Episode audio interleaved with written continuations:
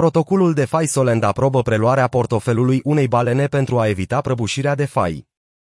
În ceea ce pare a fi o premieră pentru DeFi, deținătorii de tokenuri ai aplicației de împrumut Solend a blockchain-ului Solana au votat pentru preluarea temporară a unui cont care aparține unei balene.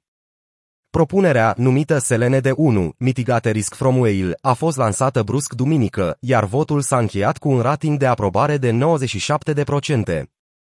Pe lângă conflictul de volatilitate neașteptată și vânzările de pe piață, schimbarea impulsivă a așa numitelor organizații autonome descentralizate, DAO sugerează că cripto nu este atât de descentralizat pe cât ar fi crezut utilizatorii săi.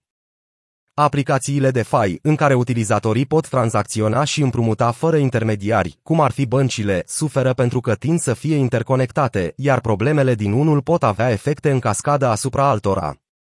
Utilizatorii pun adesea tokenuri ca garanție pentru a împrumuta banii într-o aplicație și a-i depune în alta pentru randamente mai mari.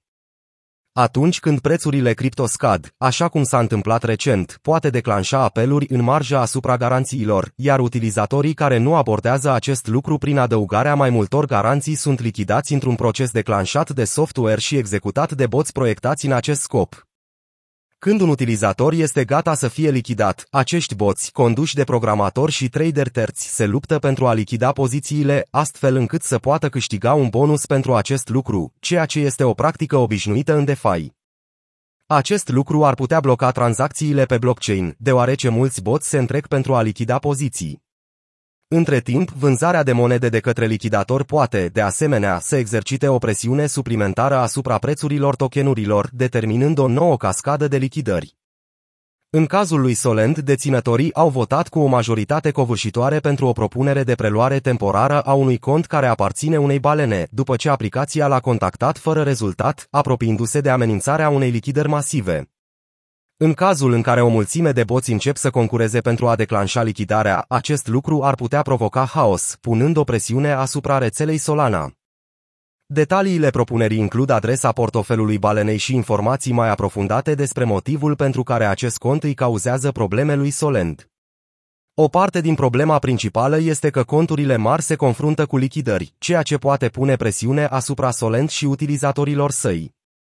Conform propunerii, dacă Sol scade la 22,30 de dolari, contul balenei devine lichidabil pentru până la 20% din împrumuturile lor, 21 de milioane de dolari.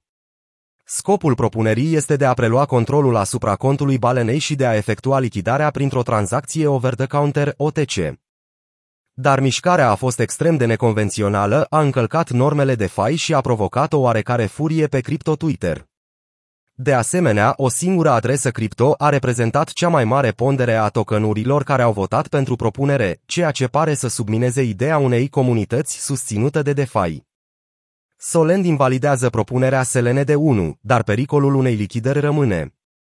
Pe măsură ce comunitatea a condamnat mișcarea, numind-o opusul a ceea ce ar trebui să fie DeFi și de-a dreptul ilegală, echipa Solend a inițiat un al doilea vot pentru propunerea de guvernare pentru a invalida propunerea aprobată anterior. Propunerea s-a încheiat cu 1.480.264 de voturi în favoarea nerespectării propunerii Selene de 1. Noua propunere invalidează votul anterior și o va împinge pe Solen să găsească o altă soluție care să nu implice preluări forțate de conturi. Această situație a pus platforma de creditare cripto în dificultate. Dacă Solent reușește să preia portofelul balenei și să obțină puteri de urgență, îl poate salva pe sol de o implozie de fai. Totuși, acest lucru va arăta că bunurile oricui pot fi confiscate în cadrul platformei și pot provoca un boicot. Pe de altă parte, dacă echipa Solend nu este capabilă să atenueze riscurile din jurul contului balenei, unii cred că poate declanșa o criză Solana, ceea ce face ca prețul Sol să scadă puternic. Durerea pentru aplicațiile DeFi a fost declanșată după ce creditorii de criptomonede centralizați Celsius Network și Babel au înghețat depozitele și dezvonurile de prăbușire a fondului Drearos Capital, care a făcut ca prețurile activelor digitale să scadă cu două cifre în ultimele șapte zile. Celsius a lucrat cu multe aplicații DeFi pentru a obține profituri mari. Aproximativ 30% din toate steturile blocate pe AV, de exemplu, provin de la Celsius, conform cercetătorului Novum Insights.